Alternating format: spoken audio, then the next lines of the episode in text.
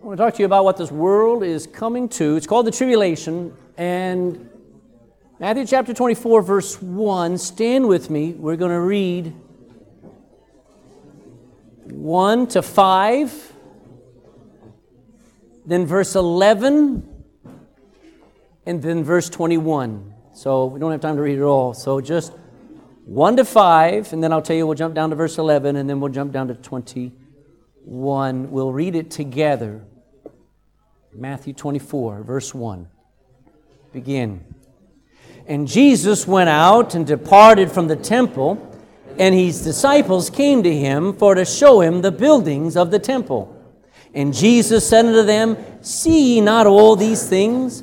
Verily I say unto you, there shall not be left here one stone upon another that shall not be thrown down. And as he sat upon the Mount of Olives, the disciples came unto him privately, saying, Tell us, when shall these things be? And what shall be the sign of thy coming and of the end of the world? And Jesus answered and said unto them, Take heed that no man deceive you. For many shall come in my name, saying, I am Christ, and shall deceive many. Now go down to verse 11. And many false prophets shall rise and shall deceive many. Did you notice that two times? He says, false, false, and yet they still deceive. Now to verse 21. For then shall be great tribulation, such as was not since the beginning of the world to this time, no, nor ever shall be. Let's pray. Father, uh, this world is about to go on a roller coaster ride. We think it's rough now, it's only getting started. And it's not going to get any better. I'm so glad when things go well and where there's just peace and rest and some, some time of joy. But Lord, uh, this world is headed into something that is called the tribulation. And you didn't just say, oh, forget about it. No, you said, don't be deceived. Don't be lulled into thinking it's not going to happen. Don't be caught unawares. Don't think just because you go to church that you're in the kingdom. Don't think just because you're a good person that you're going to be good enough to get into heaven. And don't think that God's calendar needs anything except His own will to begin. Lord, it could start. And there's, a, there's millions upon millions upon millions who are not ready. So, Lord, I pray that you'd open our eyes and put the fear of God in our hearts. Not, not necessarily, I'm saved 39 years, but I'm fearful of generations of people who have fought you, argued with you, rejected you, neglected, and they will walk into the tribulation and they'll, they'll never come out. So help us to have a burden for the lost and for a world that's going to hell. In Jesus' name, amen. Now, the Bible says, let no one deceive you. Two times it actually says that. Uh, there are going to be false Christs, false messiahs, false leaders, and false prophets. People able to tell what they claim to be the future, able to do miracles, and they're false and they will deceive many. You see, we don't have to actually worry about religious deception anymore because if you believe the world's biggest problem is climate change, you're already deceived. If you believe the world's worst problem is racism, you are deceived. Now, I'm not saying those aren't problems, but you've got to wake up and realize that's not the biggest problem. If you've been convinced that the Bible is irrelevant, out of date, has nothing to offer today, you've been deceived. If you think mankind doesn't need Jesus, just a little of morality, we just need morality. If you think we only need to just go to church for a few hours once a week and we'll be fine. Or if you think that this world, all it, this world really needs is just one slick, great leader to come in and forcibly fix everything so we can get on living, if you really believe that, then you have been deceived. There's coming a time in the Bible that is called the tribulation. You read it there in verse 21. Read it again. Look silently as I read it out loud. For then shall be great tribulation, such as was not since the beginning of the world to this time, no, nor ever shall be. Now, what we're about to learn is a lot of detail, but can be understood. So, Jesus didn't say, oh, it's over your head. No, he said, just don't be deceived. Pay attention, learn, and then act upon it. I don't care whether you, I don't believe in the tribulation. I don't care whether you believe in it or not. I don't care whether you're confused about it. I don't care whether you agree with it or not. It is coming. And your belief doesn't change it. Your non belief doesn't change it. A lot of people say, I don't believe in hell. That doesn't reduce the temperature one degree. It is in motion right now as we sit here. Things are happening. If you don't realize that this world is ratcheting up, this world is doing something like it's never done before, it's headed for an, uh, a climax. If you don't realize it, then, then I don't know what drugs you've been on. Because the world is about to face something called the tribulation. That's a Bible word. Don't think that your news and your YouTube channels and your talk shows and your analysts and your movies and the documentaries are going to actually make sense of it all. Your Bible makes sense of it. And you're not just going to put it under your pillow and get it by osmosis. You're going to have to read it. You're going to have to study it out. You're going to have to test what you think, check it out, cross reference, because there's, there's, Jesus didn't make it simple so that you have to study. Don't you get ready for it. Now, by way of background, let me say, what is the tribulation? What is this Bible word? Well, it means a thrashing. Isn't that a good word? it means like, I don't know if you ever had it, but uh, I hate to use this because some of you are cat lovers. But uh, can you imagine putting a cat into a cat carrier box? Okay, that's where they belong, by the way. Anyway, no. Uh, you put it in a cat carrier box and you put it in the back of, the, of your car, maybe in the boot. That's where they belong. Anyway, you put it there and you go over a pothole. now, what's that cat doing in that box? All right? That cat's getting a thumping, a thrashing, thrown around, ups and downs. You didn't really intend for it, did you? But the point being this that's this world thrown up and down and left and right, and everybody's freaking out. It means a thrashing. It means affliction. It means deep misery, distress, pain, torment. Go to Jeremiah now, chapter 30. Jeremiah chapter 30. The Bible refers to it as a time of trouble for Jacob. Jeremiah chapter 30 and verse 6. It'll be a time where the physical descendants of Jacob, that's Abraham, Isaac, and Jacob, and his 12 tribes, they will experience troubles and pain and affliction like never before in history. Look in verse 6. Asking now, and see whether a man doth travail with child. Now, I've never seen that. I want you to get the idea. He's not mocking. Uh, Jeremiah is being, being provoked to think about when's the last time you saw a man in agony like he was having a baby?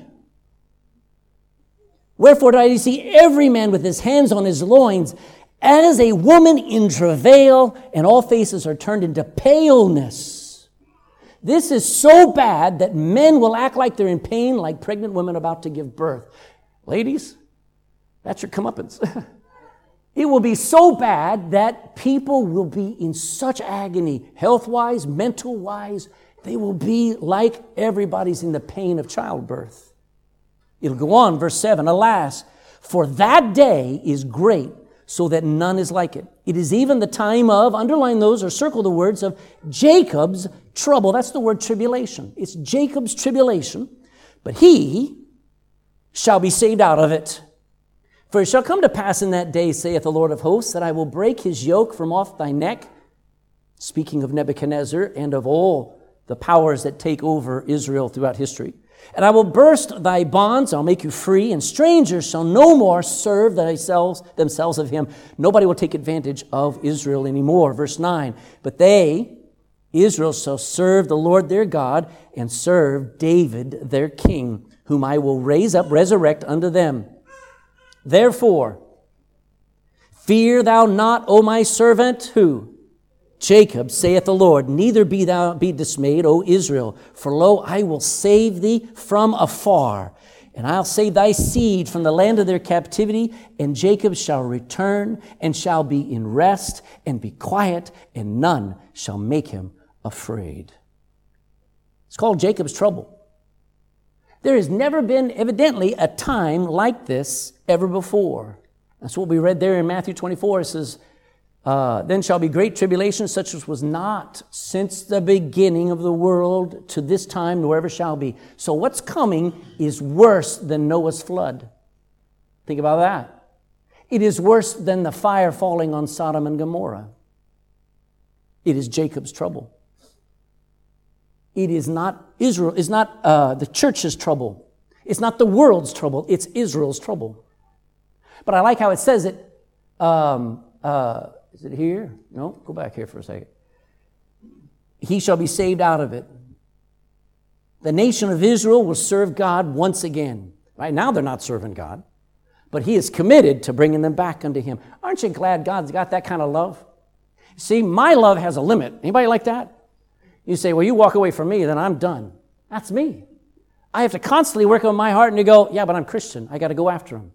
I got to go and say, I'm sorry. I got to go and try to bring them back. I got to try to love them even though they don't love me. But that's what God does toward us, doesn't He? And so God so proves His love by having a people who so turn against Him, who so violently uh, um, uh, act out everything evil against God. And God says, I'm still going after them to prove that I'll go after you too and that I love you. So, what's going to be happening? Two thoughts. The wrath of God is going to be poured out. Go to Revelation chapter 6. Revelation in the last book of your Bible, chapter 6 and verse 16.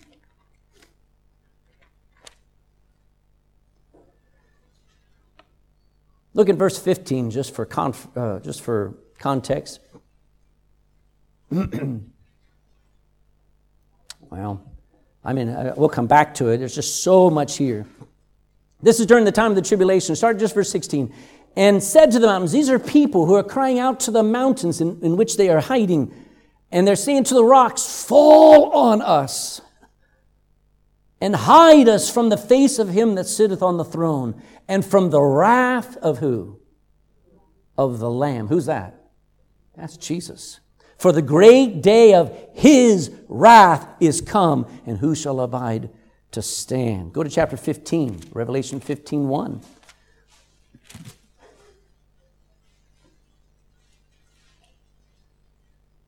I saw another sign in heaven, great and marvelous, seven angels having the seven last plagues. For in them is filled up the wrath of God. It's not only the wrath of God that's going to be poured out, but the wrath of Satan is going to be experienced as well. I mean, the devil is actually going to go out of his mind. Go to Revelation 12 and verse 12. Revelation chapter 12 and verse 12. Therefore rejoice, ye heavens, and ye that dwell in them. Woe to the inhabitants of the earth and of the sea for the devil is come down unto you having great what? Because he knoweth that he hath but a short time. Truly, it'll be hell on earth. Now, I want to start you off. When you talk about the tribulation, you start off with four horsemen. If you go back to chapter 6,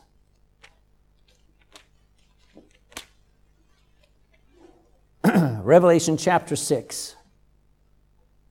We're just going to read verses 10 to 17. Is that what I want? No. Uh, we'll start in verse 1. Yeah, we'll do 1 to 9. Revelation chapter 6, verse 1 And I saw when the Lamb opened one of the seals, and if you get an idea, without going through all the time, uh, God's got this, He calls it a book, and it's a scroll. And this scroll has the, the final judgment of the earth. It's like a, uh, uh, it's like a, a um, when you go before a, a courtroom and there's a, uh, a box of jurors who are going to pass judgment, and they make a statement and they, they, they decide whether you're guilty or innocent. And they put that decision in the envelope there and they seal it. Well, there is a document that has the final judgment of this world, and it's sealed not just like a, like a normal envelope, you know, just on the edge, but it has seven uh, uh, wax seals across that thing. And every time one of those things pops off, disaster occur- occurs on earth. So, verse 1 says, When I saw the Lamb opened one of the seals, and I heard as it were the noise of thunder, one of the four beasts, one of the four uh, uh, archangels, saying, uh, said, Come and see. Come see what this is. And so John, I, I saw, and behold, a white horse, and he that sat on him had a bow, and a crown was given unto him, and he went forth conquering and to conquer. So there are four men riding out on four demonic horses. You get this first guy out, and he's on a white horse, verse 3. When he'd opened the second seal, I heard the second beast say, Come and see. And there went out another horse that was red, and power was given to him that sat thereon to take peace from the earth. One guy acts like he's bringing peace. Next guy comes and takes it away, that they should kill one another. And there was given unto him a great sword to kill. Verse 5 And when he had opened the third seal, I heard the third beast say, Come and see. And I beheld, and lo, a black horse. And he that sat on him had a pair of balances in his hand. And I heard a voice in the midst of the four beasts say, A measure of wheat for a penny. Now that means just a cup of wheat for a day's wage. Can you imagine working all day long to come home and make one loaf of bread? That's the kind of time that we're headed into. You got money coming out of the wazoo coming, compared to two thirds of the rest of the world. Well, one of these days you're going to know what it means to be hungry. If you're going to just ignore getting saved and ignore the future and just you're going to walk into the tribulation and it will be a disaster. Famine. And three measures of barley for a penny. A penny was a day's wage. And see thou hurt not the oil and the wine. Verse 7 When he'd opened the fourth seal, I heard the voice of the fourth beast say, Come and see. And I looked, and behold, a pale horse, and his name that sat on him was Death, and hell followed with him. And power was given unto him over the fourth part of the earth to kill with sword, and with hunger, and with death, and with beasts of the earth. The four horsemen are a, um, uh, these are, these, these demonic creatures inhabit humans, writing on, it's a, it's a description of something that we can't conceive, but when, when, Dan, when uh, John is looking at it, he sees a horse take off like lightning going throughout the earth, and he's got a bow, but you notice he has no arrows. So he comes with great might. I mean, I bet you he's got a six pack on his, on his uh, belly there. I bet he, his muscles are bulging. I bet he's got a beard that's the best looking beard. He's got a square jaw. He's got perfect eyes. He's got baby blue eyes. I don't know what. This guy, wherever where he walks, girls are swooning. Uh, guys are like, I wish I was just like him. And he comes along, and this guy comes, and everybody says, Well, follow him. We will follow him. And he goes forth to conquer, and he conquers. But as soon as he takes control, who comes? What's the next horse? War. And all of a sudden, people start killing each other. After that comes famine. And then after that comes death, followed by what? Hell. You're not going to get any better, folks. These describe, these are all characteristics of the entire time of the tribulation, from the start of it to the very day of the wrath of God at Armageddon. So when you're reading there in chapter 6, it goes all the way down to verse, we said there in verse 16, it says, Hide us from the face of him that sitteth on the throne and from the wrath of the Lamb. They're crying out. At the end, they're crying out, We're doomed. Verse 17, For the great day of his wrath is come, and who shall be able to stand? It's followed, there's actually, uh, we got a false Messiah bringing in what, the, what he's going to call world peace. He's going to start World War III. He's going to create a worldwide famine. And then he's going to bring death and hell on this world like never before. But it doesn't stop there. Look in verse 9 because genocide takes place like we've never conceived in um, verse 9, it goes on and it says this And when he had opened the fifth seal, I saw under the altar in heaven the souls of them that were slain for the word of God and for the testimony which they held. And they cried with a loud voice, saying, How long, O Lord, holy and true, dost thou not judge and avenge our blood on them that dwell on the earth? And white robes were given unto every one of them, and it was said unto them that they should rest for a little season until their fellow servants and their brethren that should still be killed as they were should be fulfilled. So there's going to be multitudes that are just going to appear in heaven and they're going to say, why did they get, why did they get away with that? When are you going to judge, uh, um, uh, take vengeance on our death? It's not finished there. Verse 12. Extreme worldwide disasters. And when I beheld, he opened the sixth seal, and lo, there was a great earthquake. Think about that for a second. One earthquake? Yeah. An earthquake like never before. We'll talk about it in a second. The sun became black as sackcloth of hair and the moon became as blood. The stars of heaven start falling under the earth like a fig tree casting her untimely figs when she is shaken of a mighty wind. And the heaven departed like a scroll when it is rolled together. And every mountain, this is the earthquake, every mountain, island were moved out of their places. Now, what they do is they take, they got cameras on these satellites right now that are so precise when, when, you, when they take pictures of Tokyo, they take pictures of LA, they take pictures of, of all over the world, they probably know what you had for breakfast. So they got these pictures, and when an earthquake strikes, they can tell you the, the ground shifted 16 inches this way. They know things shift. Now, you and I, we, if we were in an earthquake, we'd just feel everything moving, but it actually shifts. And the Bible says every island will shift, every mountain will be displaced there would be an earthquake like we cannot conceive. And that's why verse 15 says this And the kings of the earth, and the great men, and the rich men, and the chief captains, and the mighty men, and every slave, every bondman, and every free man hid themselves in the dens and in the rocks of the mountains. That's what's coming up. This is the, the worst imaginable time this world has ever known. I got to ask you, do you want to wait until then to get saved? You say, well, you know, I'll wait and see if that Bible's true. You know, if you wait until then, I'll say it next week. If you wait until then, you've waited too long. Right now, if you hear the sound of my voice and you hear the preaching of the free grace of God and you reject it, and then if I disappear tonight and don't come back, and tomorrow, next week you're in church and some of you are here, you will not be able to get saved. That's serious. And then you see some guy come along and he starts being the world leader everybody's cra- craving for. You'll go, Well, Craig was wrong. I'm following him. That's the Messiah, and you're damned. Now we got to talk about something called Daniel's 70 weeks. Go to Daniel chapter 9.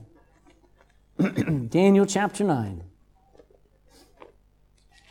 Right after the book of Ezekiel is uh, one of the, the first prophet, first minor prophet, the small prophet, just before the New Testament. So, Daniel chapter 9. In verse 22.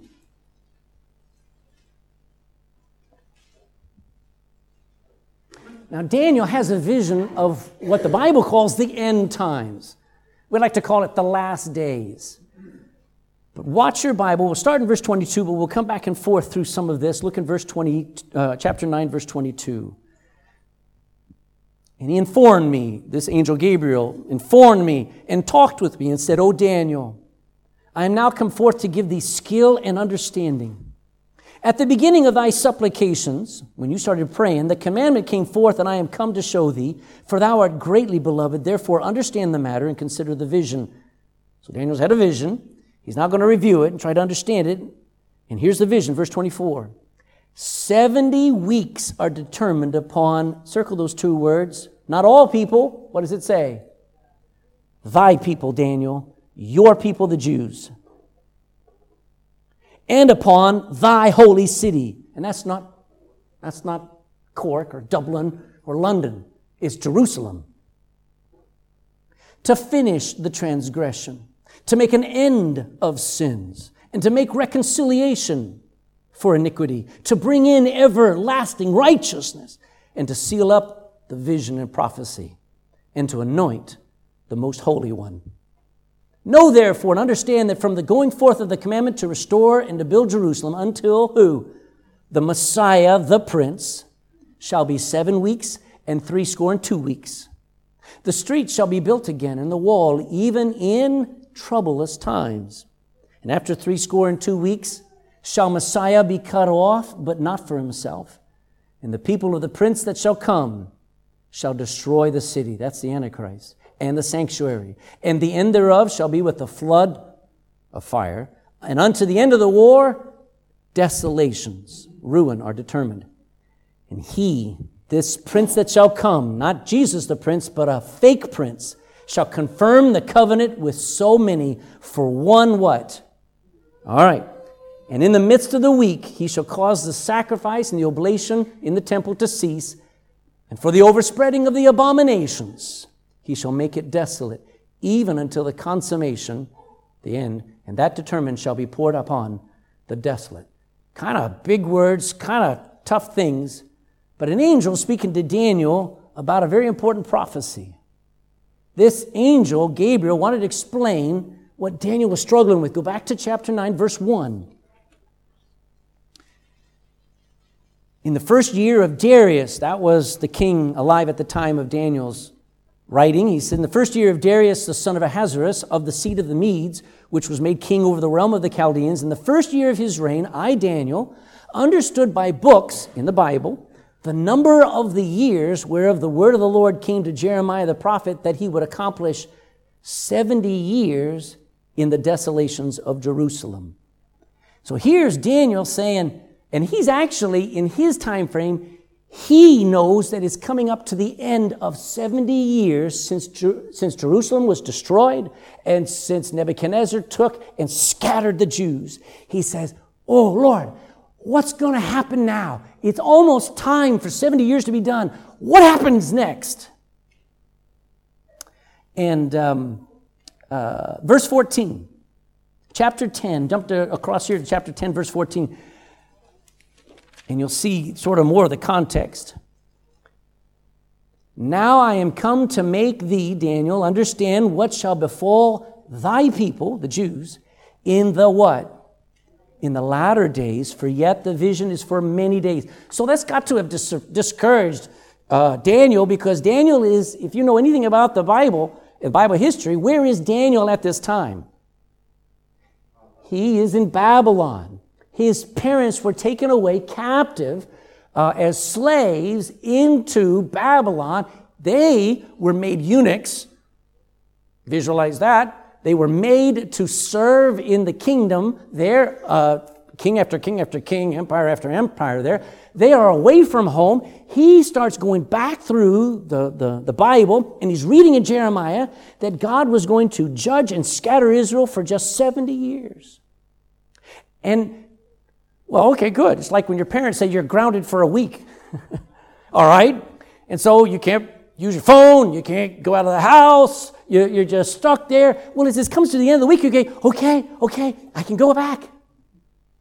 And so Daniel's like, okay, okay, we get to go back. And the Lord says, no. What I'm giving you is a vision and a prophecy about something that's going to be a long way out there. So Daniel's got to be very discouraged he doesn't know that, Neb- that uh, Nehemiah is going to start the ball rolling within a few, in about 20, 30 years. He's going to be the one who's going to go back and rebuild Jerusalem, the walls of Jerusalem. Ezra's going to rebuild the temple. Things are going to get started. But to Daniel, he's like, mm, I want to see it in my lifetime. And you kind of understand that.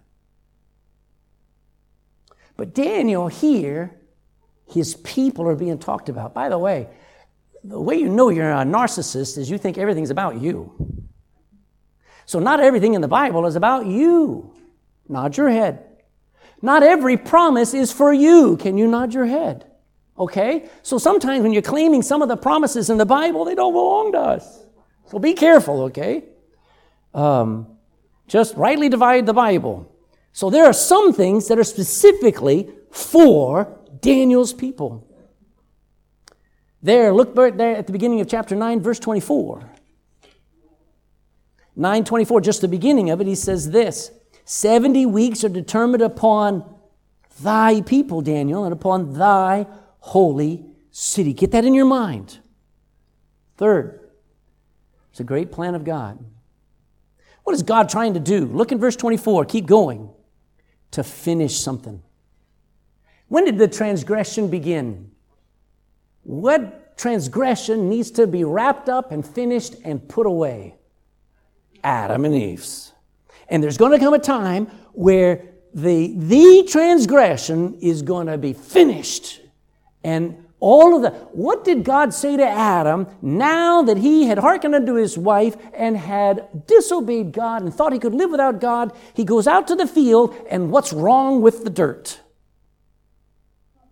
It's, it doesn't produce all the fruit. It's filled with bugs. It has weeds. He, he works and he sweats to get a loaf of bread. His wife, when she's pregnant, is complaining like never before. And then when she has this baby, she's screaming like she's dying. That was not meant to be.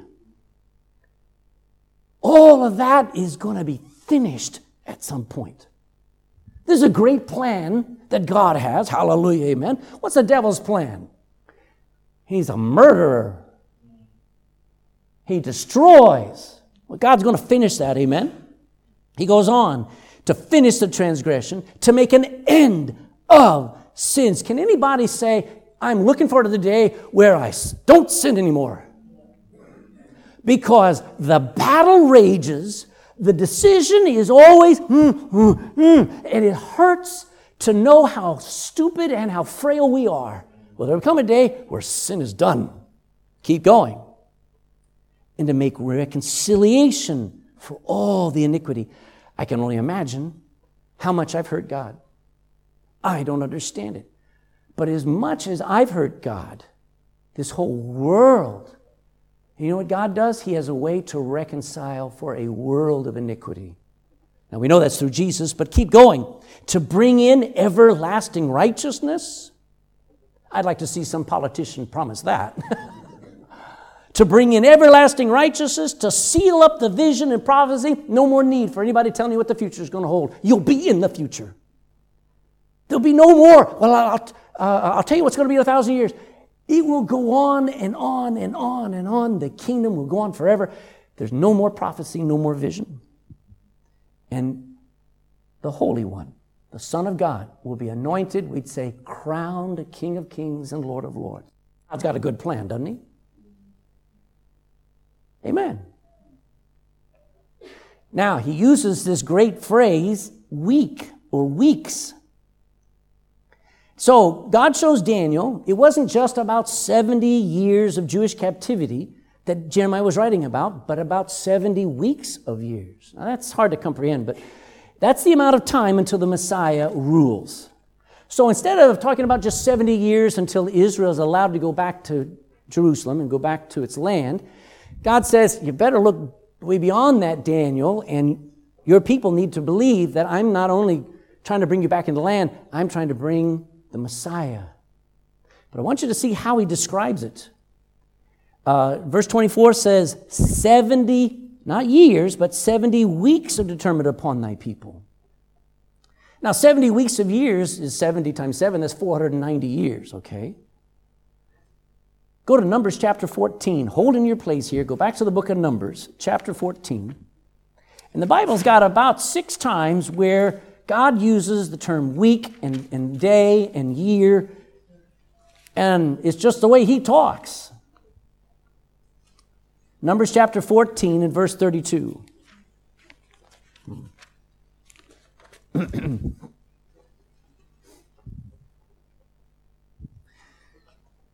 now, what has happened here in Numbers chapter 14 is they decided they don't want to go forward, they want to go back to Egypt. God says, You can't go back, but I'm not going to let you go forward either. Your spies went 40 days going through the promised land and you decided to ignore my promise that I was going to give you victory. And for those 40 days, I'm going to make you go through the wilderness for how long? 40 years. Watch it. There in chapter, what did I say? Chapter 14, 32. But as for you, your carcasses, your dead bodies, they shall fall in this wilderness, and your children shall wander in the wilderness 40 years and bear your whoredoms until your carcasses be wasted in the wilderness. After the number of the days in which ye search the land, even 40 days, each day for a year, and ye shall bear, they'll carry their iniquities, even 40 years, and ye shall know my breach of promise. Now, you know, when Jacob worked for Laban to get his wife Rachel. He said, I worked for you for seven years for her. Amen.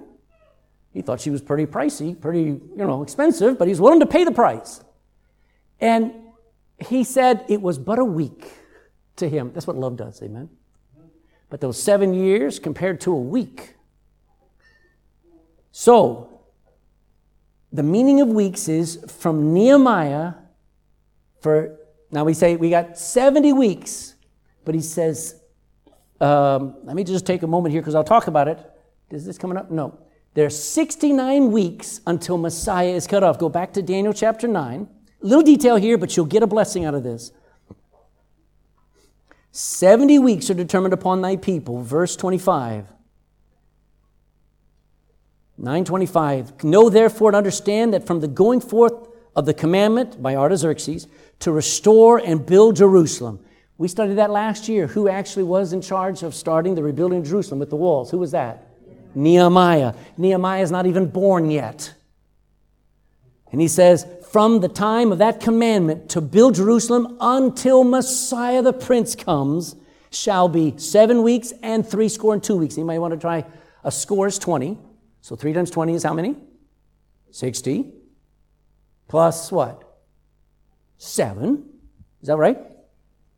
Yes, but, but actually there's another number in there. Hold on, where did I limit it there? There's 2, right? Shall be 7 weeks and 3 score and 2 weeks, okay? So 7 and 60 and 2 is how many?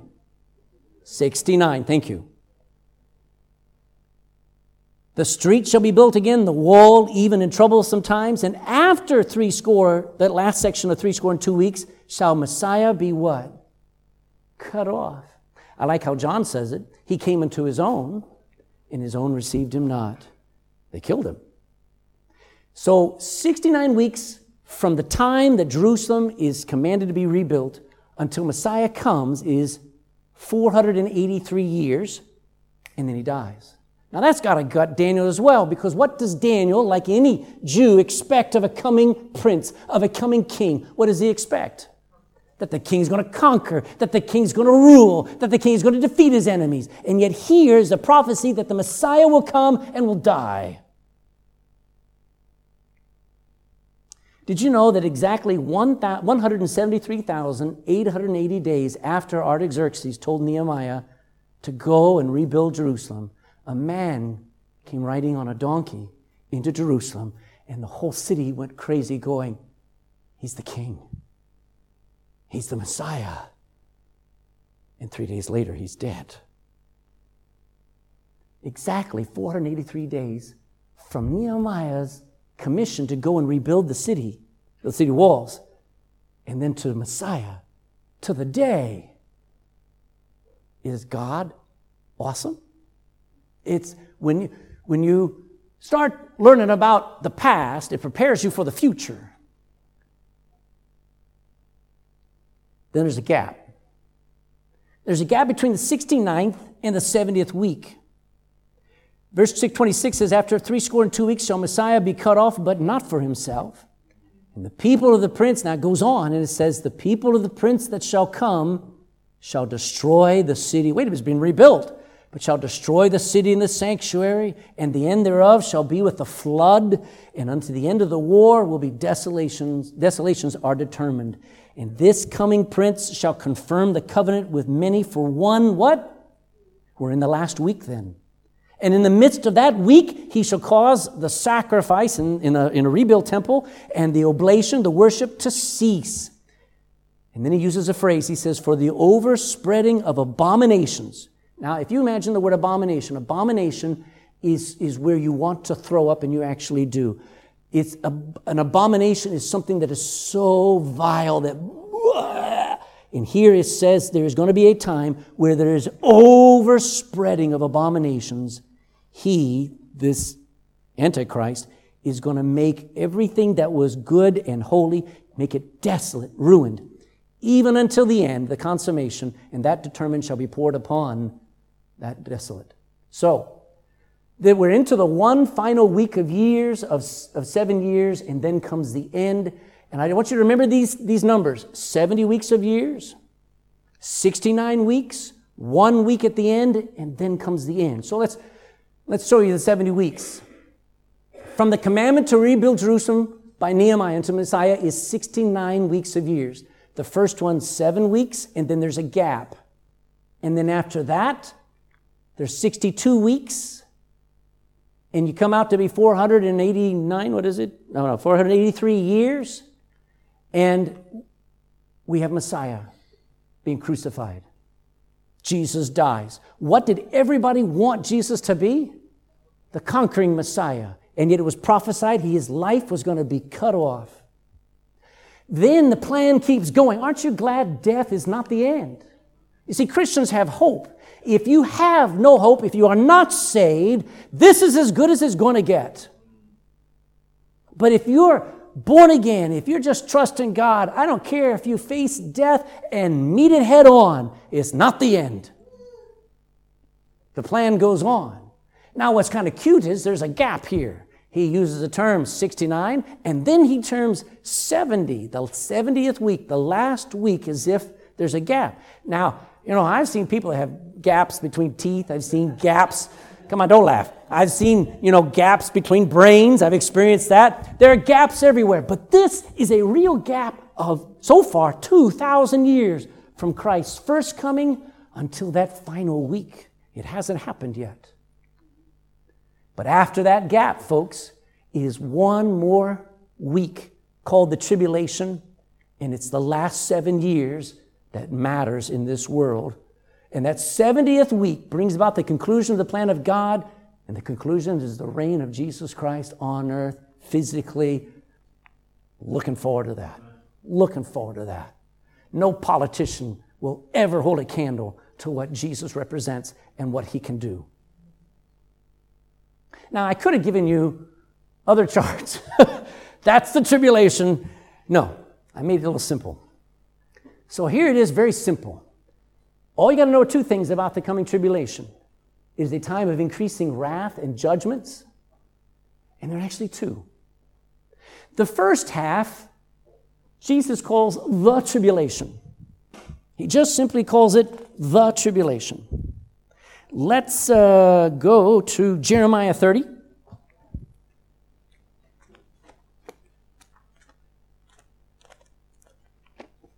in verse 7.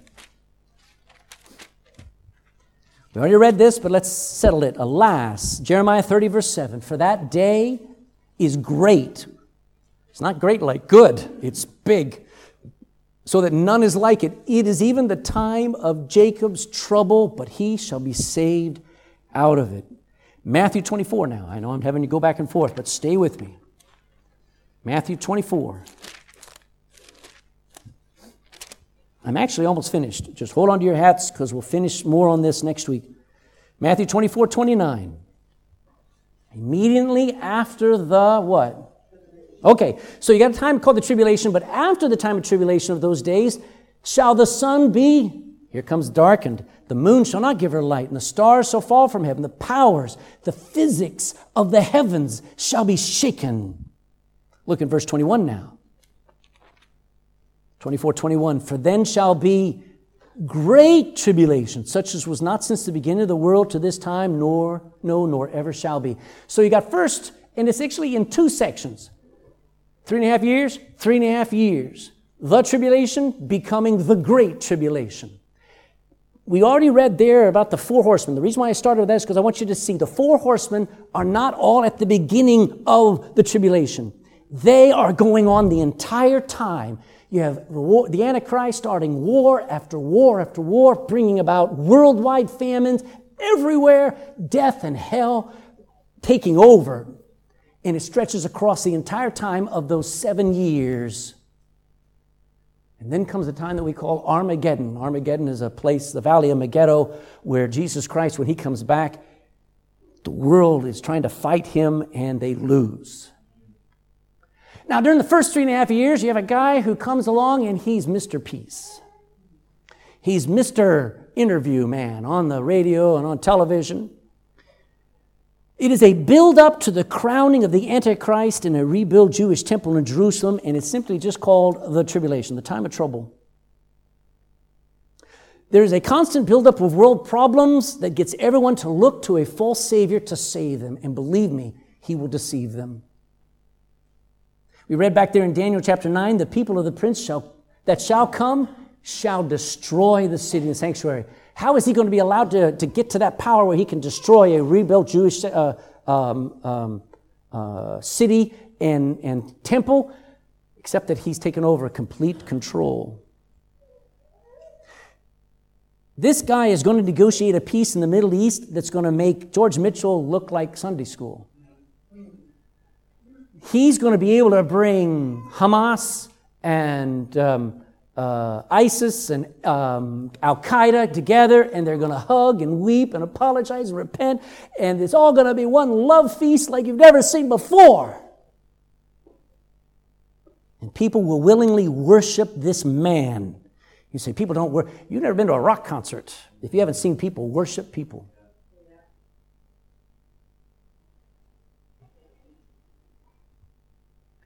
And he will enable the rebuilding of the Jewish temple one last time, but he won't do it for God, he'll do it for himself. Then, right in the middle of that, let me come over here the Great Tribulation, the second half, is the wrath of God mixed with the wrath of Satan and the entire world. You know what kids do in a home? You get in trouble with one parent, where do you go? You go to the other parent. Dad won't let me go. Then all of a sudden you turn to him. Listen, when God starts pouring on the heat, you can't run to the devil because he'll pour on the heat too. It is going to be unbearable during the second half of the tribulation. The first half is going to be nice enough. People are going to be into a false sense of security. Then the most unimaginable disasters are going to be poured out on this world and the earth will go out of control. I wish I could take you. We're not going to take the time, but there will be worldwide famines, worldwide pestilences and diseases, earthquakes, hurricanes, and tsunamis. I never knew what a tsunami was until Christmas 2005. You remember? How many of you knew what a tsunami was? You say, well, what's the big deal? Every, every couple of months we hear of another tsunami warning. All of a sudden we're all focused on that. What's going on? It's that increase. Tsunamis are going to be on the increase, wind and waves roaring, men's hearts failing them for fear of water. The heavens will go out of control, the sun will go dark before it will nova and become seven times brighter as ever been before The sun is going to be turned into blood. The stars are going to start falling from the sky. An asteroid is going to slam into the Mediterranean Sea.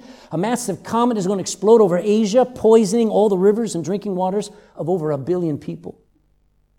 You know, 40 years ago, people read the Revelation, and only Bible believers actually believed it. Science said, and then all of a sudden they noticed some asteroids were passing very close to Earth. Now they got 26 of the biggest telescopes scanning the sky, looking out for an Earth killer. Because they know they're, they're out there and they're coming. People will go out of control. Jesus said it there in Matthew 24. He said, um, The love, am I on the right? Yes. Let me find my place. Now, where does he say it? Because iniquity shall abound, there it is, verse 12, 24 12. And because iniquity shall abound, tell me what's on your phone. Tell me what's on your Netflix history. That's just in Christians. And because iniquity shall abound, the love of many Christians are going to grow cold. Not just people.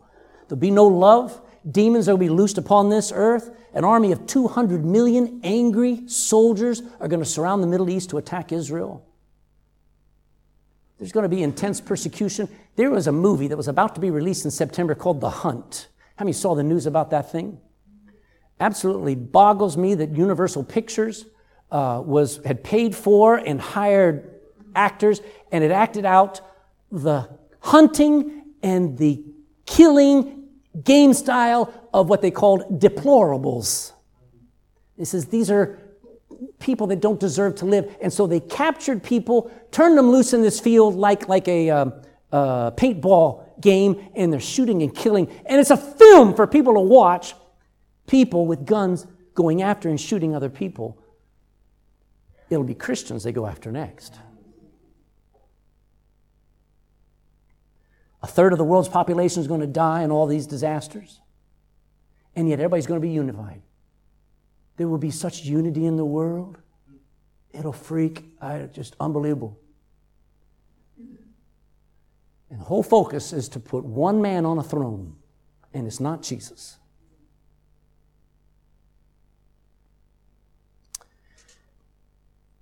You know when it ends? It ends when Jesus Christ comes back.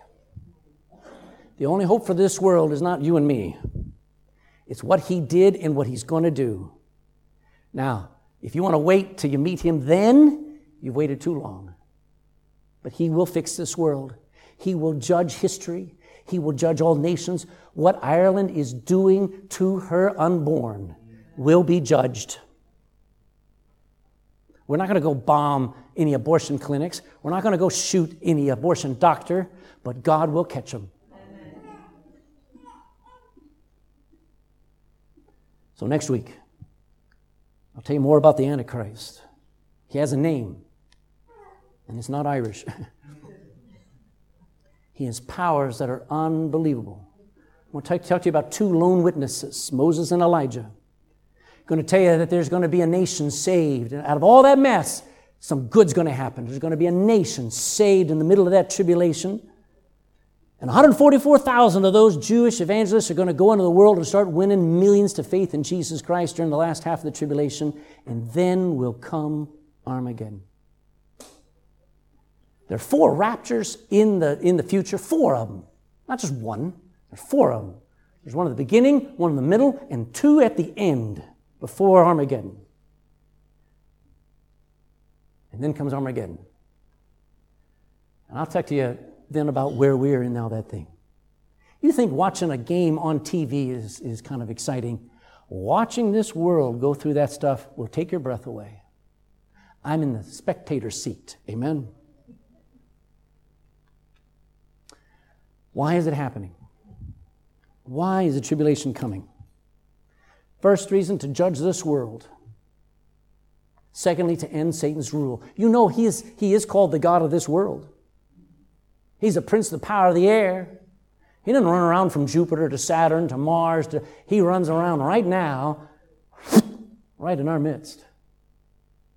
One of these days, his rule will be brought to an end. Amen. It will bring in a king and a kingdom that is perfect in its righteousness. But the greatest purpose is not about you, it's about Israel. You need to read uh, Jeremiah chapter 30, 31, 32, 33, and 34, where God says probably a dozen times, He says, I cannot disown them. If a woman could forget her child, which she can, I cannot forget you. Now, we apply that to us, and that's a good thing because He cannot, I'll never leave you or forsake you either, Christian. But that is His people. And thank God, you see, if he could turn his back on his people, he can turn his back on you. He made a commitment. He says, You're engraved, Israel, in my hand. It's not a tattoo, it's an engraving. Don't wait until it's too late. See, God wants Israel saved, and He'll put this world through hell to get them saved. What is He doing to get you saved? The only, the only thing, is, I'm talking to people, the only thing I can think of why God would allow something like what happened to the Eckers to happen is for good. And I have no idea what good is going to come out of that thing, but I want to see it because I have a good God. I have a God who can take and can bring salvation, and He knows how to do it because He's tried the nice way. He's tried being patient. And sometimes we have to have a disaster to get us to stop breathing and realize death can happen now. And you don't have to be 86 years old. You don't have to be in the living dangerously. Are you ready? Because all of that stuff is to scare you. And I haven't even tried to scare you yet. This is the day of salvation. Now is the accepted time. Are you saved? If I could see into your heart and if I knew you were not saved, believe me, I'd take you to the ground and I'd shake you and I'd say, Gotta get saved today but I don't know your heart. You know your heart. And the Holy Spirit is right now knocking, gripping, pulling, whatever He has to do to say, you now, today. Because that is not worth going through. Let's stand. Please bow in prayer.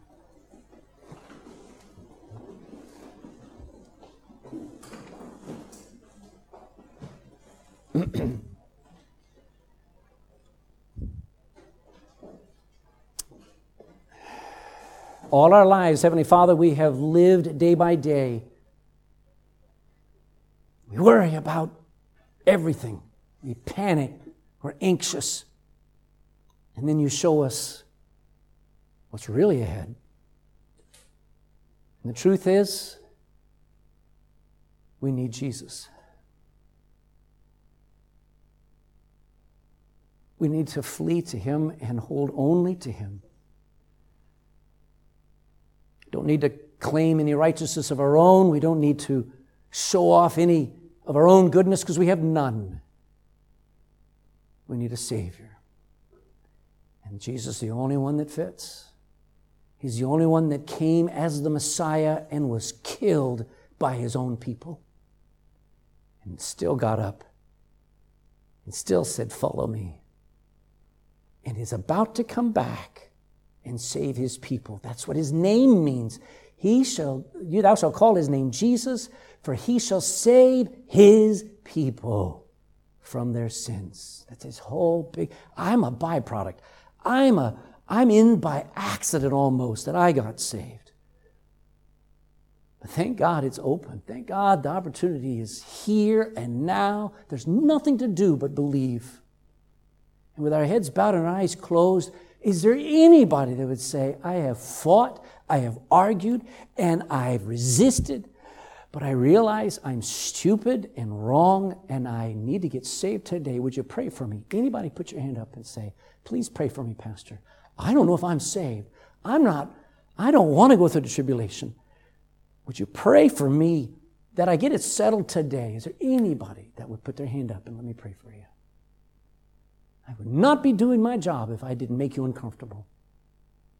Because this is not church, this is eternity.